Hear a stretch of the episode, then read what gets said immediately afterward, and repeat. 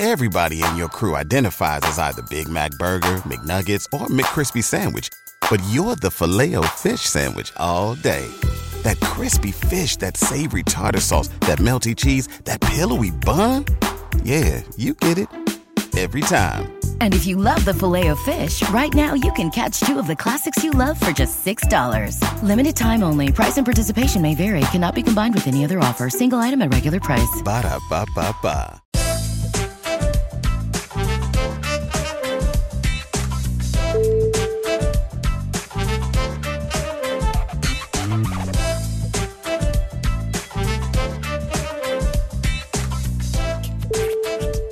G'day, guys. Welcome back to the Pelican Scoop, a hoop-ball.com presentation. I am your host, Lyle Swithenbank, and I've got a very special guest today. I'm joined by the legendary, the fantastic Eliot Clough from Pelicans Plus. Eliot, how are you going? Lyle, I'm good, man. I might need you to introduce me every time I walk into a room, everywhere. I think I might hire you for that. Red I might be able to trumpets. I might be able to. I'm not going to be able to pay you as much as your lawyer gig, but it, I I will pay you in, in, appreciation. How's that? Well, uh, that's all I ask. You know, it, it is nice to feel wanted now and then. Uh, it's great. It's great. How's things? It's been a little while. It has been a while. It has been a while. Things are going well. Pels Pod is going well. Really enjoying my time with Boot Crew Media. Um, and like I said, back in my college town, calling some baseball games for the summer. So uh, good stuff happening. Yeah, it's all coming together, and um, a bit unlike the Pels, unfortunately, they sort of uh, fell away towards the end of the season. I think I know we all live as Pelicans fans uh, the roller coaster that is the fan, the fandom of watching them and uh, the, the highs and the lows. Um, we finished a meager 31 and 41 on the season. Um, what was overall? Let's go straight into that high uh, level analysis. What did you think of the season? You know, I think the disappointment by the fan base is warranted. I think a lot the expectations were really high. Whether they were fair is one thing, but the expectations were high. I mean, I I think we all largely thought they would at least get into the play in. Like I, that that was not unfair, but I mean there there it's not like there weren't positives to be taken away. Zion continuing to look like a superstar, Jaxson Hayes, Nickeil Alexander Walker developing. We finally got to see Brandon Ingram and Zion Williamson together in a large sample size. But then you think about the fact that JJ Redick was awful. Uh, he did get traded, which was good. Got the real JJ in town. He was James Johnson was awesome. You think about the fact that the Pels moved off of Jrue Holiday and got in return Eric Bledsoe and Steven Adams, and those picks will, will which will ultimately help out, I believe, in, in the treasure trove of picks that they have. They'll be able to acquire somebody, whether it's a superstar, whether it's a star, that will be determined. But ultimately, I think, I think you got to be. disappointed but hopeful is is the way to look at this season and going into next especially. Yeah, I completely agree with that. And I think um you know the expectation coming in changed throughout when we saw them play their best basketball. I mean, coming in, I think we were like, oh, we don't know what they're going to look like. And then they went and got Steven Adams, they went and got Eric Bledsoe. Both come with this uh, hype of a defensive, um, I suppose, anchors at either end of the uh, of the court and um, or either position of the court, the point guard and the uh, and the center position. I mean, there's obviously Eric Bledsoe became a bit of the whipping boy throughout the uh, throughout the season, and and whether rightfully not, so, rightfully so. um, and and you know he, he didn't really perform to probably what the the hype and the all defensive second team um, expectation was. Steven Adams, I felt though, went through. He was like the most important player, and then everyone sort of caught up to him. And as the injuries set in for him and the minutes sort of reduced and the other guys started performing, Willy Hernangomez, Jaxson Hayes started developing, people soured on him as well. And I don't know whether or not um, the memories were that long because there were some games where he was absolutely winning them for us.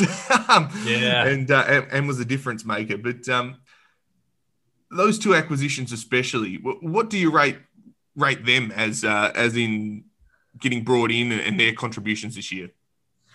Well, I, you know, I think that we can gather that Eric Bledsoe, at least he appeared that he didn't want to be a Pelican. So whether or not he's had some real intangible impact on this team, we know Josh Hart told everybody to shut the fuck up when they were, you know, giving him a hard time. Um, and well, everybody was giving him a hard time, and some of these other guys stood up for him too. Kira liked him a lot. So, I mean, maybe based on the intangibles, if he really provided anything to the team, the best I could give him is probably a D or a D minus. it was just an awful season. He did not contribute in any way, shape, or form that Pels fans were hoping he would. I, he was just awful. And, and, in terms of Steven Adams, you know, I, the the pay grade isn't necessarily something that a lot of fans like either, considering in terms of statistics, Willy Hernangomez was able to be serviceable and fill that void. And Jaxson Hayes looks like he could be a star. Like Jaxson Hayes looked freaking awesome at the end of the season. He's not fouling near as much. His fundamentals are there. Obviously, his athleticism didn't leave. He's starting to show some progress in terms of shooting. So but on the other hand, you did say Steven Adams filled some pretty good spots this year. I mean, he basically was, I wouldn't say he was the reason that they beat the Sixers at one point in the season or the reason that they beat the Nuggets at one point in the season, but not a lot of guys are going to be able to defend Joel Embiid and Nikola Jokic the way Steven Adams did this year. So I would say, you know, it's uh, that one's the tough one. I want to say a C or a C plus because people like to say, oh, spacing is the problem with Steven Adams. Can't have him down there. But spacing's not really the problem, it's shooting. The Pelicans just didn't have any shooting. The amount of spacing can be created via screens and what he does, I mean, his, his rebounding is huge. His his defending of those big guys is huge. Um, but if we were to the, the Pelicans were to ship him out I think in, exchange for a guy who can be good enough to protect the rim, but also shoot a little bit, I'd probably take it. So I, am going to go ahead and say a C or a C plus.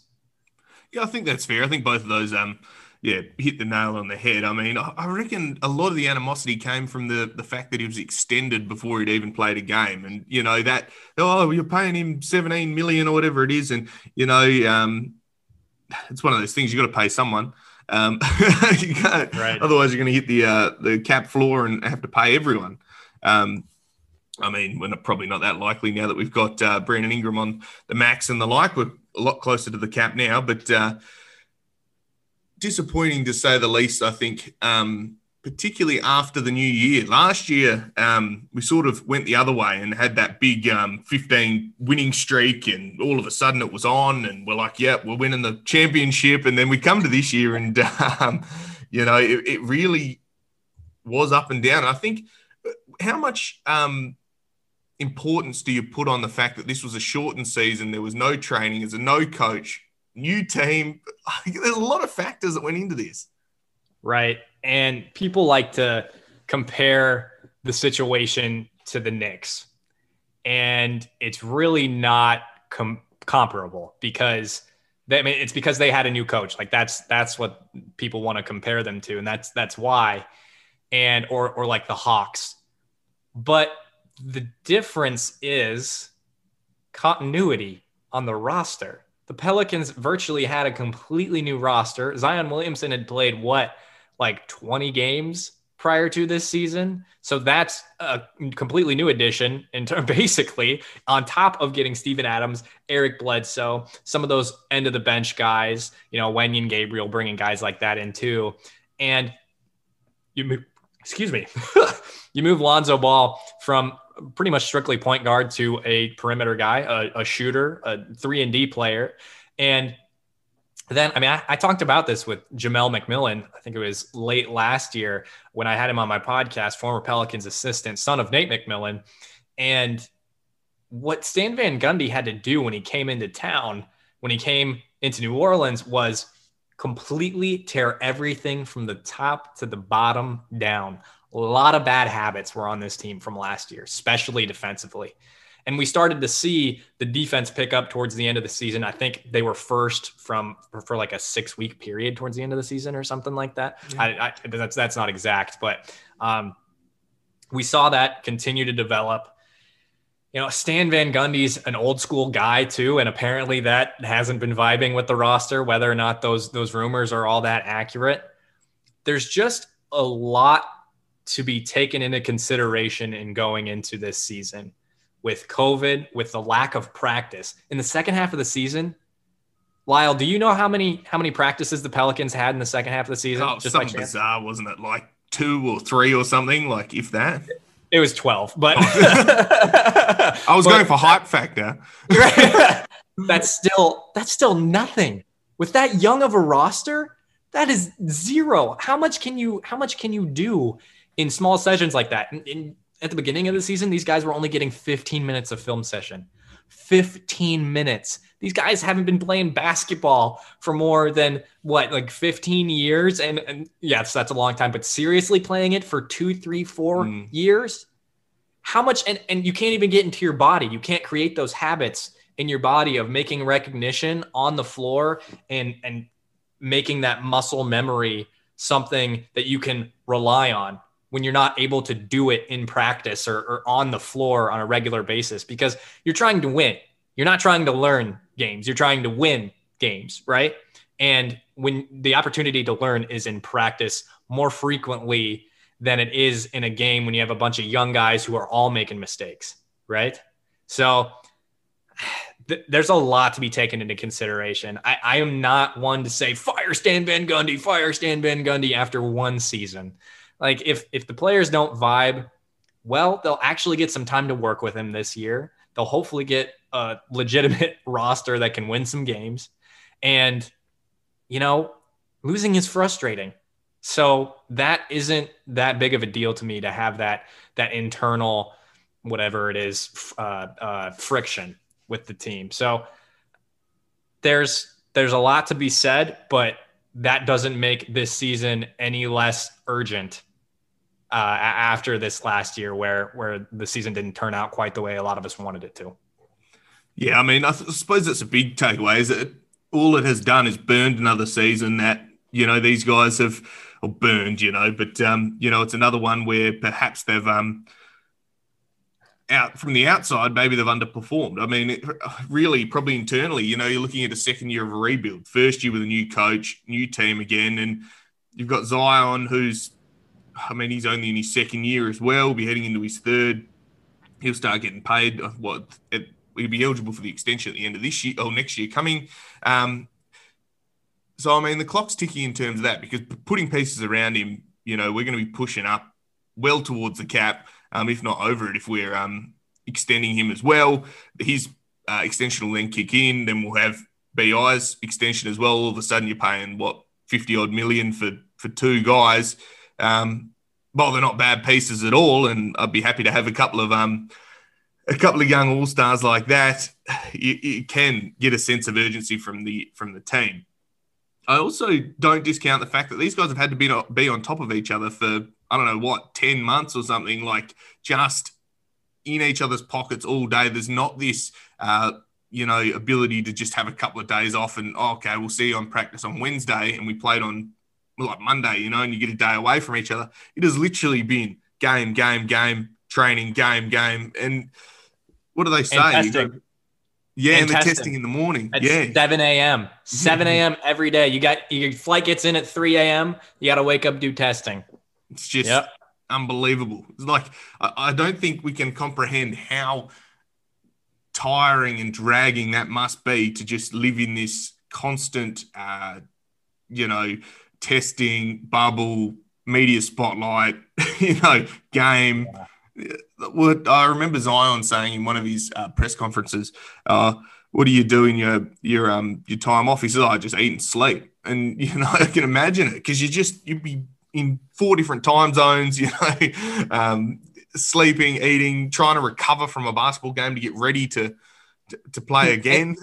Exactly. And like Brandon Ingram, like that dude is the introvert of all introverts. He just needs time by himself. And these guys are together constantly because of that, having to get up, go. And and on top of that, like you said, eat and sleep. The ability to recover when you're not only traveling but playing yeah. high the highest level basketball in the world Oh my gosh. Like, I, I, mean, it's amazing more guys didn't have season ending injuries this year. I know there were a few, Jamal Murray. Um, that's the one I can think of off the top of my head. Mm. Who else got hurt this year, Lyle? Oh, jeepers. Now I'm on the spot. There's a few. Um, um, oh, well, what are the big names? Gosh, it feels like forever ago. yeah, I'm I'm doing a Google yeah, I mean, Anthony right Davis now constantly getting injured. You know, Joel yeah. B. you know, Ben Simmons was off for a lot of games. Um, even in our team, you know, guys like Steven Adams missed games, Zion, BI, um, it, down the roster, guys missed games throughout the journey. And Spencer Dinwiddie tore his ACL yeah, this year. Right. JJ Redick's, I mean, JJ Redick's old and and uh, very, very easily injured. Kelly Oubre's been out for a yeah, while. That's right. Um, Serge Ibaka, Victor Oladipo. Oh yes, that's right yeah, as well. A lot of names, and I, honestly, I'm and Shai Gilgeous-Alexander, but that was OKC trying to tank, so yeah. can't take that into too much consideration. But um, but yeah, I'm honestly surprised more players weren't hurt and and more players didn't miss time this year. Yeah, it is. It's unbelievable that they have managed to stay healthy. I mean, I don't even know how they perform. Like, I can understand when these guys are on a road trip and then play like absolute, I don't know, crap um, on some of these games because I mean, I don't know how if I got off an aeroplane, I'll be able to play basketball straight away. I feel like absolute ass when I get off, off an aeroplane. You know, it is. It is just the worst feeling. And these guys are just living on them. Um, there's a lot of factors that go into this. Um, one of the bright sparks of the season, I guess, was the um, the symbiosis, I guess, with Brandon Ingram and Zion Williamson. At times, it just looked like absolute magic. At other times, of course, there was some teething issues. Um, Brandon Ingram pretty much had to change where his whole shot selections came from. There was a lot less at the rim, a lot more in the mid range. Um, how did you find that uh, combination worked on the field? And do you think it can continue to thrive?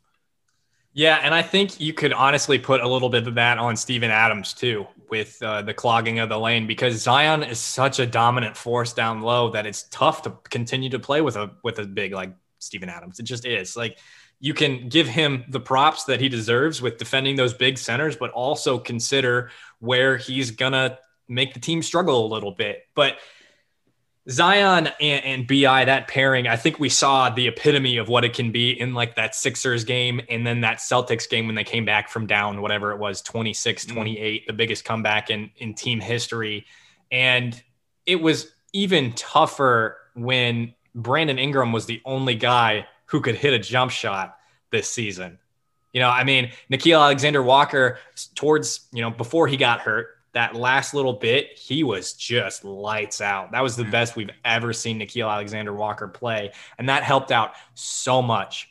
Brandon Ingram, it's just so tough to really gauge and say, you know, they're going to be awesome or it's a horrible fit. It's not a horrible fit. Mm. You're going to figure it out. These are two superstars that love the game of basketball. They're going to figure it out. Like, there's no reason to blow this up. There's no reason to trade Brandon Ingram. The, I mean, we've been seeing a bunch of trades on Twitter. I don't know if you've seen the Boston blow up since you woke up this morning. No, not um, yet.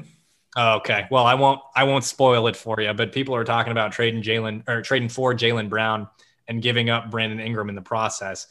And with all the picks and the young assets, the mm. Pelicans don't have to do that, nor should they do that. So I'm all for the fit. I think I think you, if you get Steven Adams out of the middle, it fits even better. And if you get a spacing five or or even play a little bit of small ball and get somebody just that can is a four but can fill that void of a five and shoot the basketball, that fit just continues to get better and better. And and I said that that spacing isn't necessarily the problem, shooting is the problem, but spacing does make it a little bit better when you do have shooting. So um so I I think the fit is there. It's it's just tough when BI isn't making shots, and it's tougher when you don't have other shooters around. Naji Marshall was an incredible find. Might be the highlight of the whole season. Probably not, but it's up there. Getting him on that cheap contract was up there too. But the dude can't really shoot all that well. And you know, Josh Hart, when he was healthy, he's an okay shooter. There's no really great shooters on this team besides Brandon Ingram and Nickeil Alexander Walker when he had that little stretch. So you add shooting and the fit just continues to get better and better. Yeah, I mean, you can see guys like, especially watching the playoff games, guys like Reggie Bullock who just are an absolute bucket, and you're sitting there like, they got these this guy dirt cheap. He was like yep. a scrap heap player, just like sort of ticking along, middle of roster guy, and Knicks are like, yeah, all right, we'll just turn you into this sniper. Use we'll use your uh, ability to shoot and defend like exactly what you want. Tom Thibodeau's like, yep, yeah, you're playing. Had had the Pels got Alec Burks, oh, this season would have been completely different. That guy's that guy's a weapon. That that, that, that Atlanta Knicks um matchup at the moment is just awesome fun. That is just great. Freaking phenomenal. It's been yeah. a blast to watch. Yeah, no, that is um and, and you're watching these guys, you're like, where have they been? Why aren't we getting them? Uh, right. you're exactly right. I mean, the shooters is going to be a really big thing. I, I agree. I don't think we blow up this BI Zion uh, matchup. I think you've got two guys under the age of 24 or whatever they are, um, you know, 23 and, and 20 or whatever. Uh, yeah. They've hardly played one season of basketball together. Uh, they probably still haven't now that they've had uh, the injuries towards the end of the season. You know, there's a lot there, we're only scratching the surface. And as, as Zion expands his game as well, um, BI will continue to expand his game. I agree there needs to be more uh, spacing. Perhaps Jaxson Hayes with this like three point shot that has just come out of nowhere. I mean, I, I, that's some sort of like 2K development. Like, honestly, he went from. I had a podcast at the uh, start of the season where I was like, he needs to be benched. I just went off on this poor young guy. I look back now, I was like, that was so rude. But yeah. um, you know, and I've apologized profusely on other episodes uh, since then. But when he was benched um, earlier on in the season, I think it was December. It, yeah, he, it is exactly. Here. It is all yep. in the head. Um, and all of a sudden, it clicked, and his defensive mentality uh, changed. You know, he stopped getting put on an island as much, getting caught in no man's land when they were driving over the top of him. And even his defensive mentality to come over and do that weak side help where he flies over the top and blocks the living daylights out of people. That's what I want to see. And his ball handling, that what what do you yep. mean? Where's that come from? That's it's going to be so fun to watch him in the summer league. He's probably not going to play a lot, but he might be like a primary ball handler in the summer league. That'll That's be scary. so sick. I'm so excited. yeah, he's honestly, and I actually liked um, seeing him play a bit of the four as well. There was some periods where he played, uh, yeah, in that four spot and and with Zion on the court as well, and that looked like a legitimate lineup.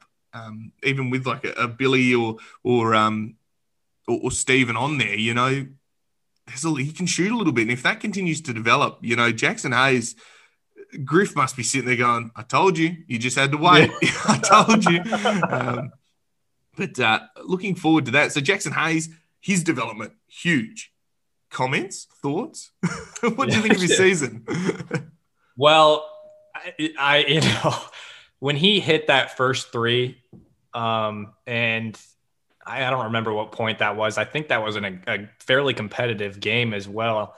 I think the entirety of Pelicans Twitter just collectively went, holy shit. Like, like what?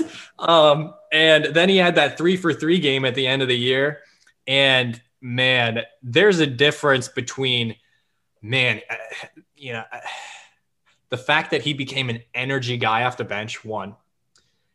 Two, the fact that he has got some defensive fundamentals now. Three, he's developing his basketball IQ. And all three of those things are great. But the fact that he is making threes on not a completely regular basis, but enough to get us a little excited is just freaking mind blowing. If there's anybody on this roster probably besides Zion, maybe beside I wouldn't say I'd probably I wouldn't probably give Na an A or uh, Naji Marshall. I'd give Naji Marshall an A for the season, but Jaxson Hayes. The only reason I wouldn't give him give him an A would be the first portion where he got benched because that was awful. I was right there with you. I think we were all calling for Billy Hernangomez minutes at that point in yeah. time, and Jaxson just took all that negativity and and the fact that he was benched and just ran with it. I mean, he in a sense became a man before our eyes. He he started taking criticism. He started taking uh, these negative comments and said, "You know what? Maybe you're right. I'm gonna get better," and he did. And that is a massive step for a kid his age. Absolutely an A, 100% for Jaxson Hayes for me. Yeah, the development. It's I love to see that, and and you know, we, we always uh, it's always talk, talked about how he played uh, only two or three years of actual organized basketball before coming in, and I don't think people understand how difficult that is to now be playing in the NBA um, when you haven't played it as a child and growing up playing basketball, learning these fundamentals. He's basically learned it all from scratch, and now he's hitting threes in an NBA game at seven feet. That's um, insane. It, I mean, it speaks to Coach Daniel House too what he's done with with uh, Jaxson because I mean he he gets a few shout shout outs here and there, not quite to the degree that Fred Fred Vinson does, because Fred Vinson is a god among men in New Orleans. Obviously, we all know that. Yes. But Coach Daniel House has been huge for Jaxson Hayes and what he's done for him. And this is another reason we can't, you know, jump on the fire Stan Van Gundy train because he's done a lot and his staff have done a lot for the development of these young guys. It's not it's not all negative. It's not all bad on the Stan Van Gundy train. And and with the Pelicans this year, there's been some pretty damn good stuff, i.e., what we've seen from Jaxson Hayes, because we all knew this was a possibility. We just all talked about him as a high ceiling center. He can do all this stuff, but he's not putting it into into it's not coming to fruition. He's not putting it into practice. But now we saw it and it's tangible and it's there. We didn't have that last year, not even close. Yeah, no, you're exactly right. And watching this development is just, it's been fantastic. Nickeil was another one. Uh, we slotted in, uh, when he slotted into the starting lineup um, with the Lonzo injuries, the guy was dropping like 30s. He was hitting buckets. He is a bucket. Like, honestly, this guy is a scorer. And um, as soon as he moved off the ball, I thought he became even better. Uh, I, th- I think as soon as he didn't have to initiate the offense, the guy looked really good. And I think 18 points when he was starting, I think was his average. You know, that looks like a genuine player. And um, I love to see Nickeil's development. You know, he, he, it's not the worst thing in the world to put the ball in his hands on, yeah. you know, on a few possessions. He's, he's a combo guard, but mm. he, in essence, he, he is a two guard. He, that's what he is. He is phenomenal off the ball. I wish we could have seen. There's one thing in terms of basketball. Obviously, I would have loved to see the Pelicans in the play in, but this season, I would have loved to see more Lonzo and Nickeil backcourt. Yep. Golly, get get Eric Bledsoe the frick out of here. Let's see a little bit more of that. I don't know how many people wanted that, but but I sure did. I mean, Na has been watching Manu Ginobili uh, film for a long time, and if he can fill that sort of role with the Pels and and be an off the bench sort of score or ultimately start and and be a, a, bucket, a shooter for this team too, and a shot creator for that matter. I mean, when Zoe, or excuse me, yeah, Zoe, Steven, Zion, and Brandon were all out, Nickeil was the only real shot creator on the team that was left. And so, I mean, he's he's just developed. He's gotten so much more confidence in his game now, too. This is another young man who's grown a lot in a year. You know, I, I think Nickeil was in a spot where he was just a little bit more mature than Jaxson coming out of college because he's I think he's 22 now, mm, 23. Mm, yeah. And so he had a little bit, you know, more life experience. It maybe had run into a few more obstacles before Jaxson Hayes. So that that might be an be, be a factor, but Na has just really solidified into a role and shown what he can be. Do I think he's going to be a future All Star? No, but he's a scorer, man, and he's a great perimeter defender too. Yeah. His ability to deflect passes, it's awesome. He's he's been great. Uh, it, it's just about. I, I think he needs to get a little bit stronger. He's kind of a string bean. Yeah, He's you know, We've a few of those. yeah, he's not quite Alexei Pokusevski, you know, but he has has developed a lot, and I, I would probably give him a, a, a B or a B plus, probably a B plus for the season that that he gave the Pelicans. And had he not gotten hurt, I think we'd be talking about the Pels having made the play in right now. I really do. Yeah, and you know another couple of guys that we brought in, um, or that joined the team. You, we've sort of mentioned them: Naji Marshall and also Wenyen Gabriel. Two different tra- trajectories, but both, I suppose, almost cult favorites now in Pelicans land. Um, I mean, Naji Marshall. That where'd he come from? That guy is just an absolute gun, and the fact he wasn't drafted is that purely because of his age? Like that is he's a freak. He's a great player, and um, exactly. I think listening to the to the Pelicans broadcast, you hear this. Um, Antonio, Antonio Daniels, fantastic uh, color commentator.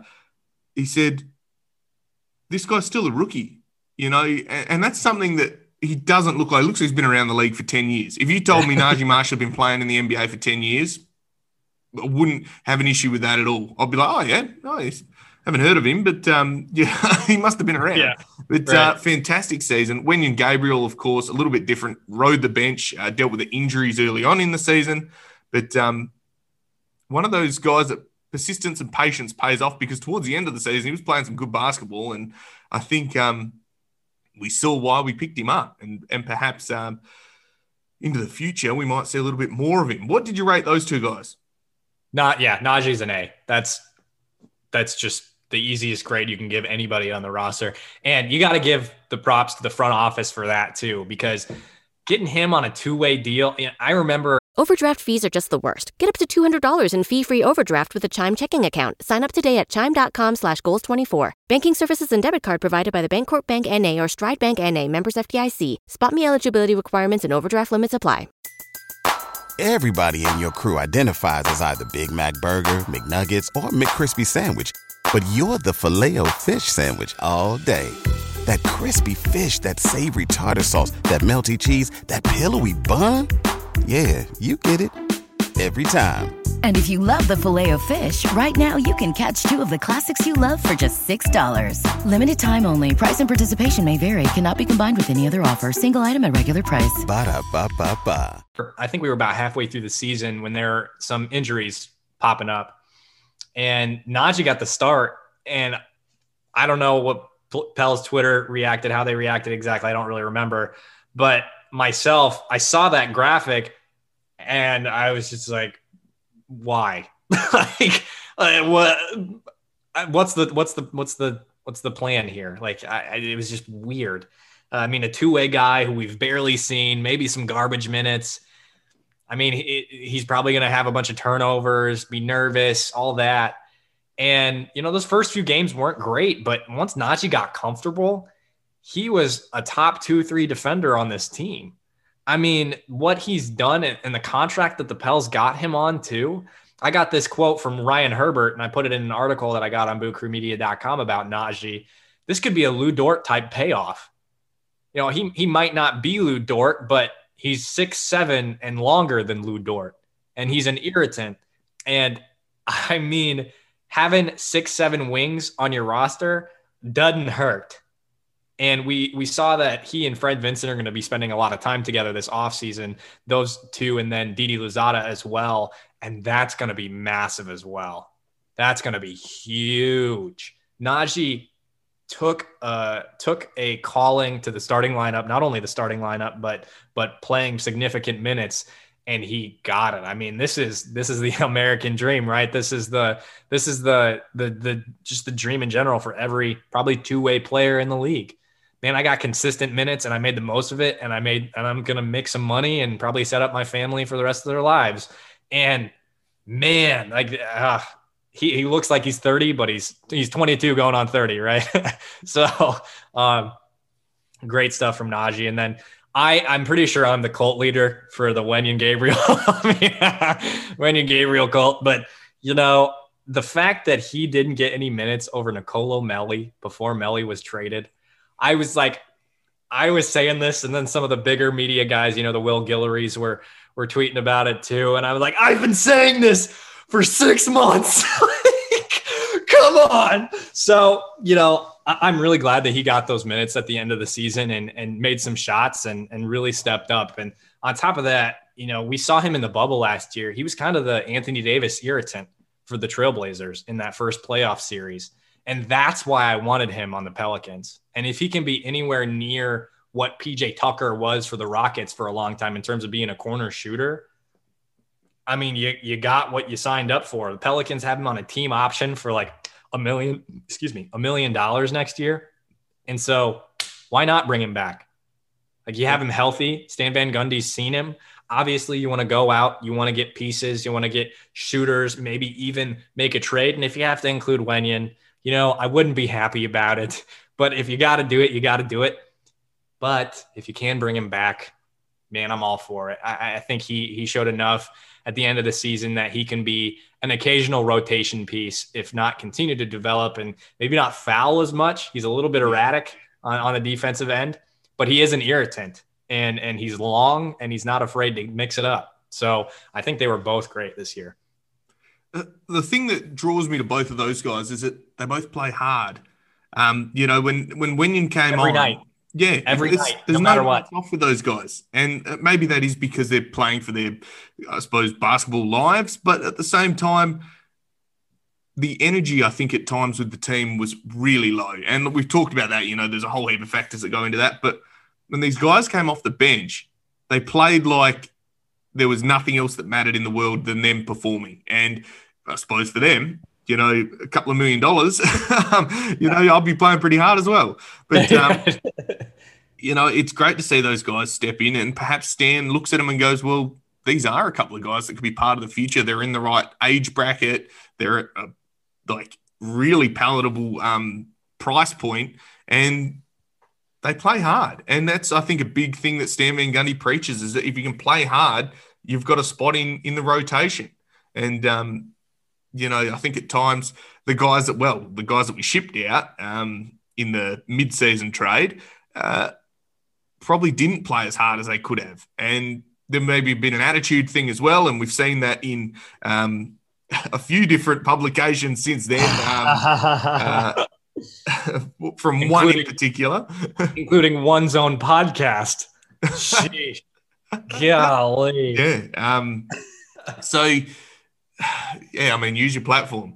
Um, right, I guess. uh, yeah, it, it's it's difficult, um, and you know when you get rid of those guys, all of a sudden you bring in some genuine uh, hard hard nuts, I guess. Um, you know, Jay Johnson, the the real JJ, as you said, right. uh, instant impact. Uh, Wes Iwundu, I can see the potential with him. I mean, whether or not he sticks around, you can see why he's an enticing prospect. He's rangy, uh, has a bit of athleticism, has absolutely no jump shot whatsoever. Yep, um, zero. He's still looking for that. There's there's not one there, but um, if he could get even a serviceable one, he turns into a bit of a three and D guy, especially if he learns out those intangibles on the defensive end.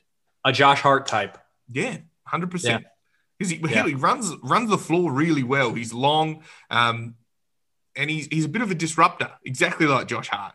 And if you can keep him and if you can see enough, and then Josh Hart, you know, he's getting paid. Um, do you weigh that up? Do you say, do we already have guys like uh, Josh Hart?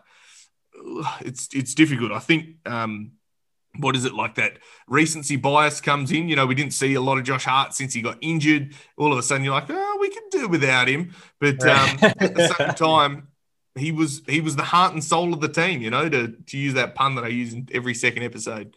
Um, Josh Hart, what was his impact? What do you reckon? Yeah. Well, you know, I in terms of replacing him, I, I lean more towards probably Naji than Wes. I, am completely okay with moving on with Wes. I've seen enough of that guy. You know, if, if he can put in some work this season, the Pels like what they see from him. I, by all means, whatever. But I, I have seen enough. I, I had the a little bit of excitement, you know, the newness when he was brought onto the roster, and he got a little bit of playing time along with James Johnson, but he's I yeah. I don't think he's got much of a career left other than uh, people saying, "Hey, he's long." hey, he's a disruptor. Maybe we could bring him in. You know, I, I just I don't see much of much of that sticking around. I think he'll make it with the Shanghai Sharks. He'd be awesome over there.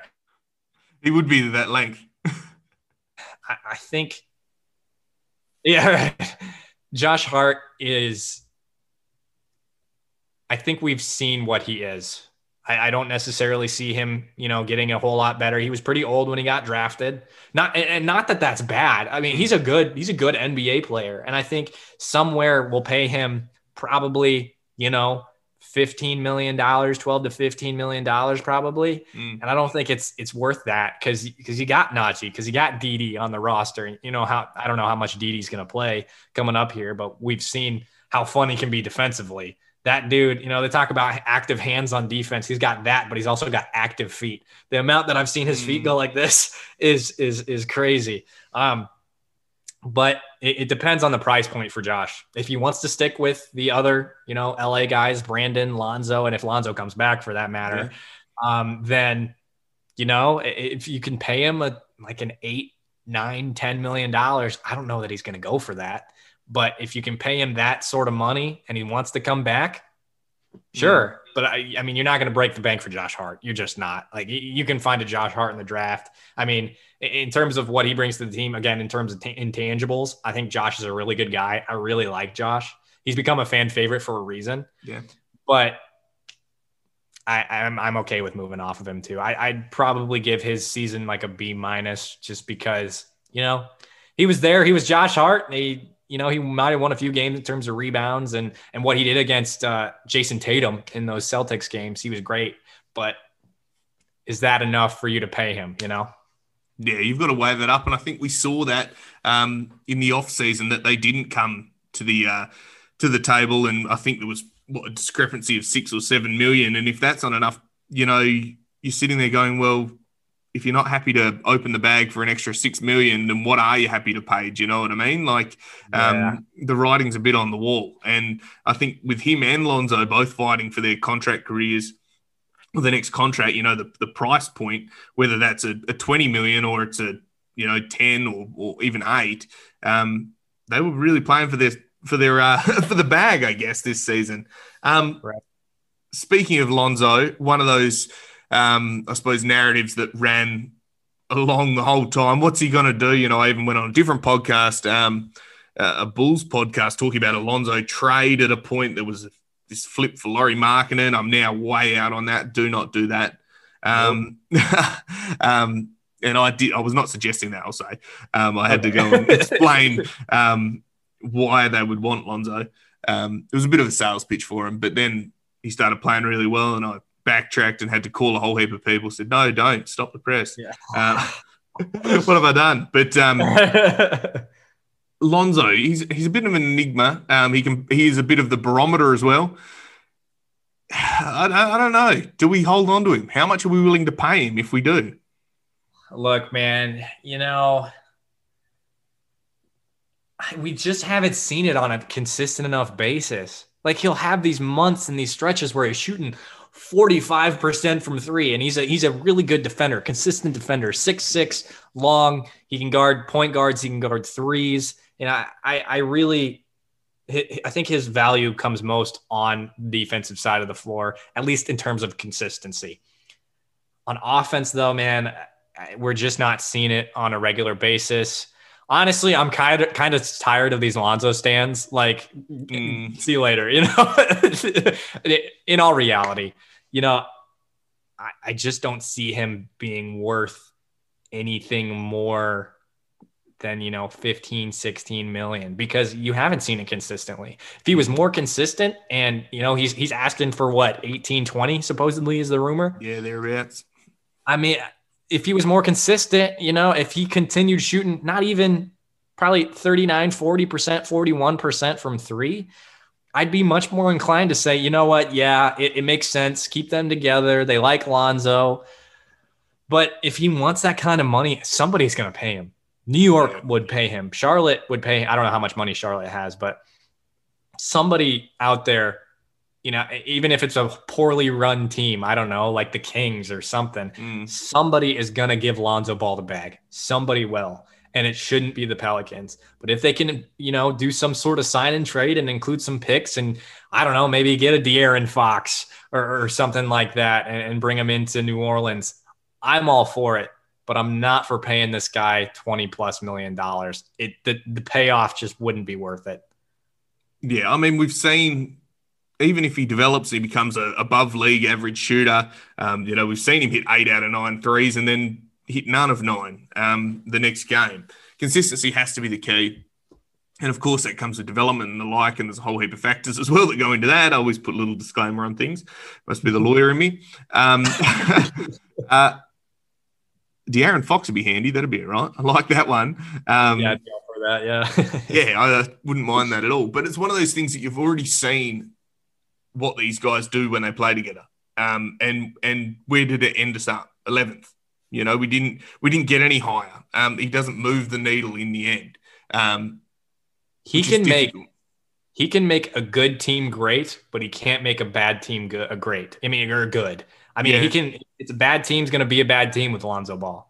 Yeah, if he were to join, you know, I don't know, maybe like the Mavericks or something, he could make them good. He could make them pretty damn good, but he can't make this. He can't bring this team to another level. And his in his his ability as a point guard to initiate the offense it's just he's not great in the half court. He's just yeah. not as much as people, as much as Lonzo stands want to say, give him the keys, give him the keys when Zion Williamson and Brandon Ingram are on the roster.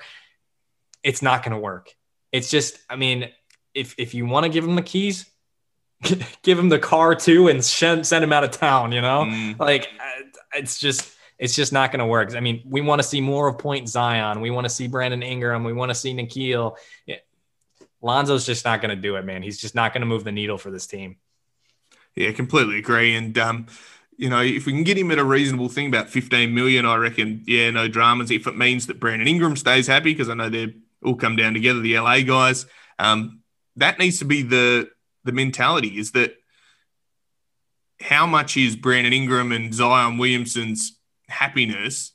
That's that should be the only consideration in terms of to a point. You know, you can't just go and say, "Oh yeah, we're going to give him 25 million because right. BI needs to be happy." You know what I mean? That's not going to happen. But right. you know, if if it's coming up 2 million and giving the bloke, all right, we'll give him 15 and a half, 16 million, 17, um, probably the max. If we're going to pay Steven Adams that. Um, if it means that BI then goes, oh yeah, well that's all right then, that's good. Um, I'm happy where I am, I'm comfortable. Uh, then you hold on to him. But otherwise, because I mean, a contract like that's palatable for other teams as well. If he doesn't perform, you just flog him off. People are still going to buy him. Um, you know, it, it's a it's a real tricky one, and it'll be interesting to see what we do. Sign and trade, I think, would be the best outcome because then you're actually getting something for him.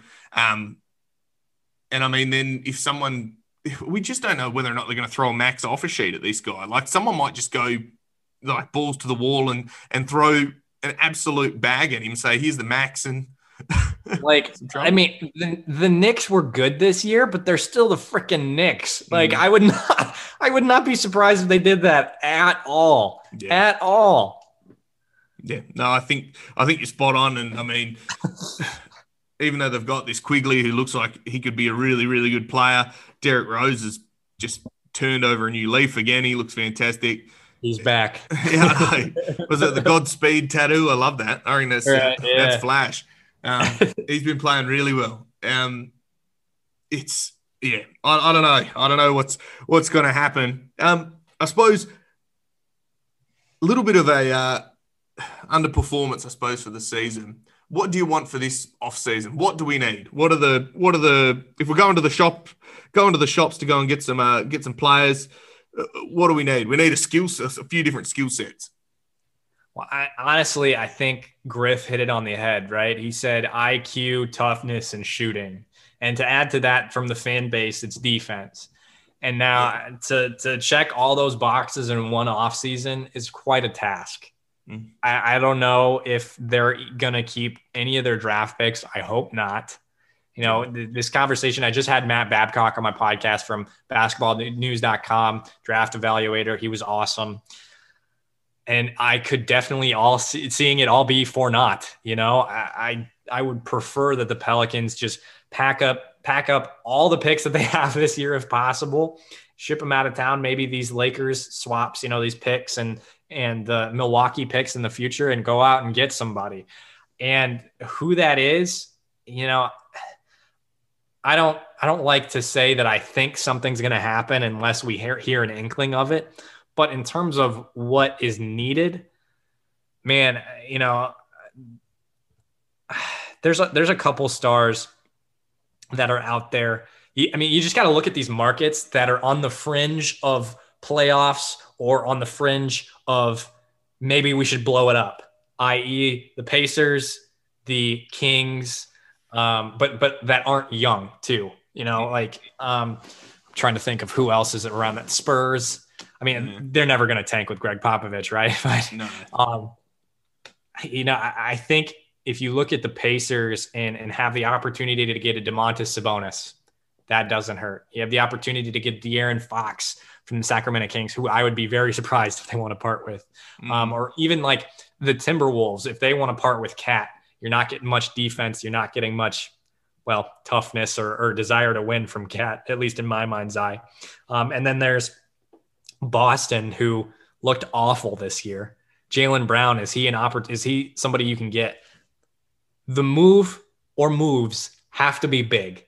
That's that's the thing. If you can get three all stars on your roster and you can't win, then you're just, wrong. you're, yeah, you're doing a lot wrong. And so I think you know, maybe not even an all-star this this offseason. Maybe somebody who's right on the fringes who can come up and be that. But if you can get three all-stars, New Orleans becomes a place where a free agent says, "Ooh, I could do a lot there." And without three all-stars, you know, it's a, still a small market. It's still New Orleans. You're not going to attract the free agents that you'd like to. And maybe you can get a, a, shooter in the draft. Maybe you can get a defensive guy in the draft. Maybe you can. But the the biggest guarantee, assuming that the Pelicans stick around that 10, 11, 12 in the draft, is a trade. That's your biggest guarantee in terms of making an acquisition that's going to help you in the offseason. I I think there's some crazy scenarios. I mean, it all depends on if the Pelicans somehow luck into a top four pick. That would be nuts if they can do that and and possibly trade that pick for a player or you know multiple it'll, it'd have to be multiple picks and you know assets as well i.e a, a contract like Steven Adams Eric Bledsoe hopefully um, as Bled is an expiring I mean in, in effect an expiring but there are also teams out there that need a center like a Steven Adams the Celtics come to mind yeah, the Hornets mm. the Hornets have horrible rim protection just awful. And I mean, if you can come away from a trade like that with a Miles Bridges, sign me up, dude. That'd be awesome. Is he going to fix all the problems the Pelicans have? No. But if you can come away with some up and coming players like that and then end up somehow getting an all star too, might be the offseason of the century, right? I mean, I think it's I haven't looked at free agents this this coming off season yet because I think those those pillars sort of have to be crossed off or, or knocked down or whatever the yeah. whatever the terminology is. You know what I'm talking about. Um, I, I, think it's going to come via trade. I, I don't think it's going to come via draft. I don't. It's. I mean, it's definitely not going to come via free agency. This is the biggest free off season probably in Pelicans history. Probably. Yeah. I think you. I think you hit the nail on the head with that, and um, it is going to have to be a trade. I think. I I don't think you're going to be able to move the needle purely with free agency. I think we need to offload at least one of two of the contracts of of Bled and um, and Steven Adams, preferably Bled. Um, I mean, I think they kept him out there hoping that he would do something. Um, it's like that meme where they're poking him with a stick, like do something. um, you know, please, please, looking under under the couch for some value. Um, you know, he uh, he looked like a shell of himself. He really did. And he, I think it's an attitude thing as well. I mean, we've seen that in different stops throughout the journey. He's, if he's unhappy, he makes it known. Um, and whether that's on the court or off the court, I'm still furious about that game where we drew up a like final play for Eric Bledsoe. I just thought that was just the worst. Ah, uh, the TV nearly got ripped off the wall that day. I'll tell you that for free. Yeah. Um, that was that was no good. But um, On top of that, what was it like 14 games where the Pelicans had a lead of 10 plus and they lost? Like you, you win half of those games and you're guaranteed a playoff spot. yeah. Well, what was it in that first uh, something like 20 games? We we'd given up two or three or four of those leads, and if you won those winnable games, all of a sudden you're on the second seed or something. It was just um, oh, That Gosh. that pace, yeah, that Pacers game. oh no, Uh, you know it's. that I hope we're not. hopefully, not, we're not physically hurting all the listeners like we are right now. Um, the Actual funny part about right, funny part about that game is Miles Turner hit, I think, effectively either the game-winning shot or the shot that sent it to overtime. I, I don't remember, but it was like with six seconds left, Yeah. and like halfway through the third quarter or through the second quarter, I tweeted something like, "If Miles Turner is shooting three pointers, just let him shoot."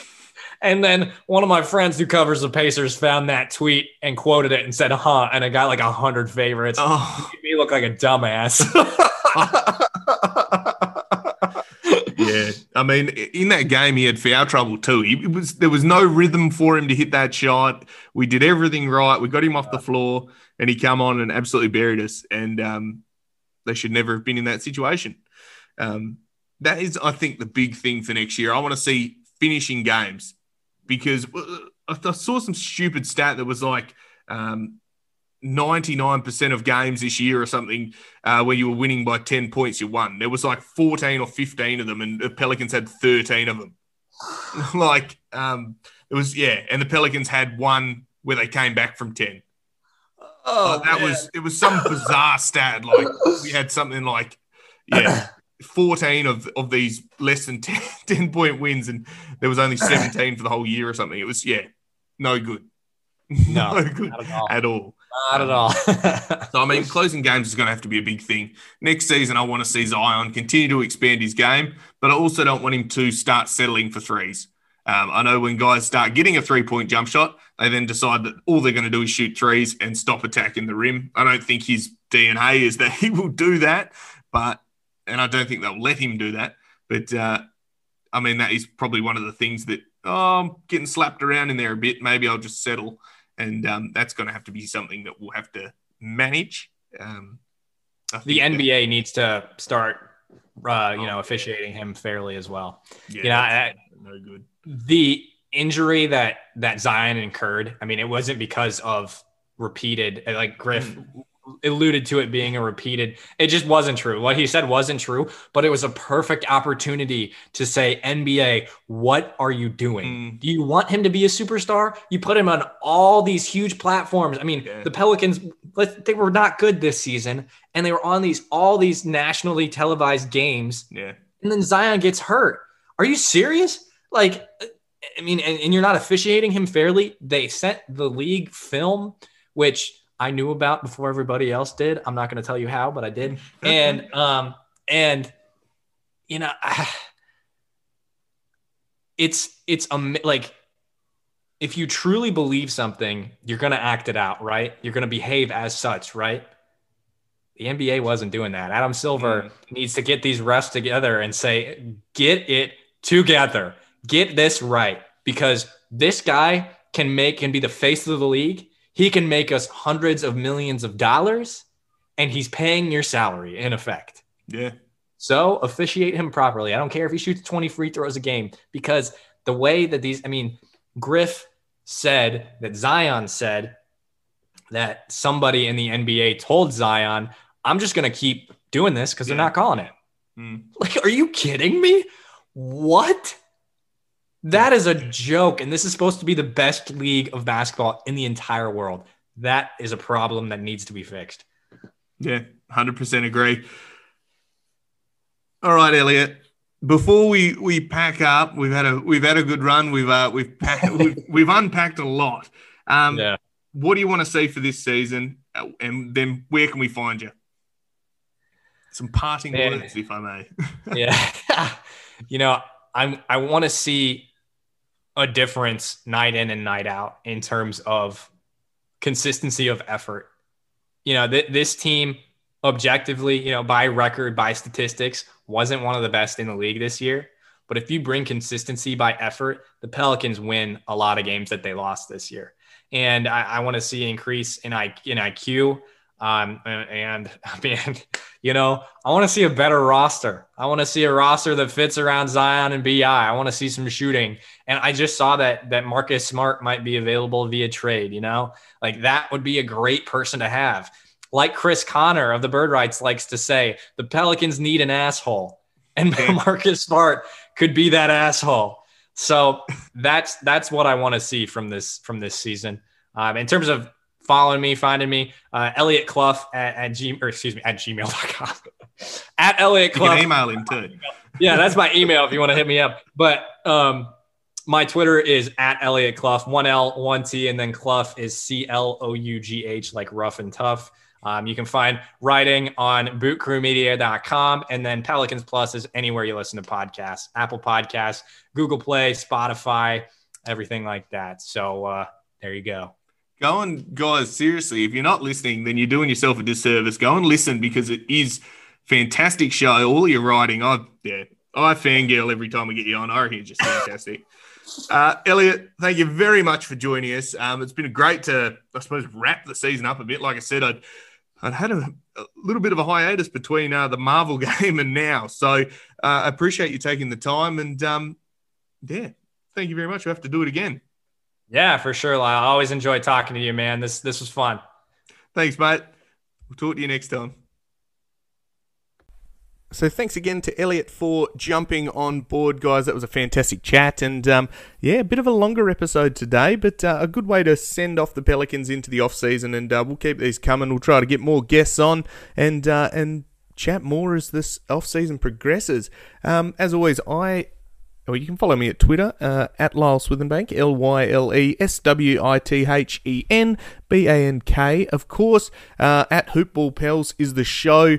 Uh, guys, it's been fantastic recapping the Pels all year, and of course, I could not do it without all of your support, uh, listening in every episode, and it's been absolutely fantastic. Uh, another big season in the books. Um, yeah, it's been really, really fun.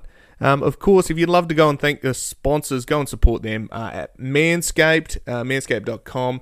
Hoopball20 is the code, as it has been all year. H O O P 20.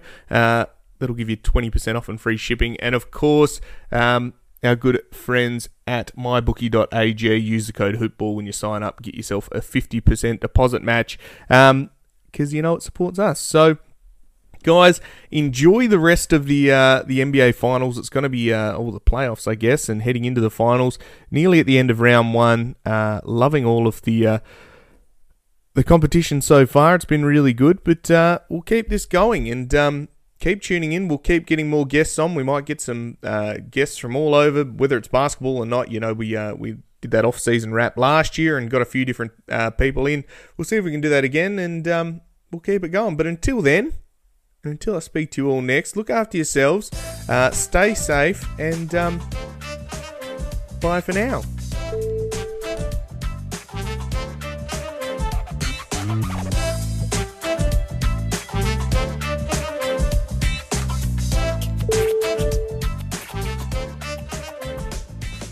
This has been a Hoop Ball presentation.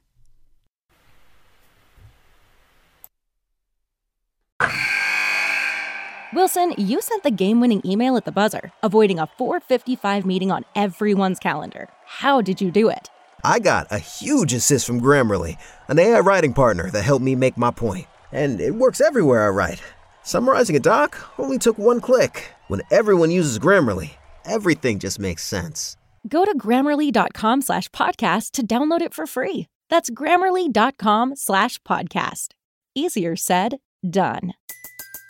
Everybody in your crew identifies as either Big Mac Burger, McNuggets, or McCrispy Sandwich. But you're the filet fish Sandwich all day. That crispy fish, that savory tartar sauce, that melty cheese, that pillowy bun. Yeah, you get it. Every time. And if you love the Filet-O-Fish, right now you can catch two of the classics you love for just $6. Limited time only. Price and participation may vary. Cannot be combined with any other offer. Single item at regular price. Ba da ba ba ba.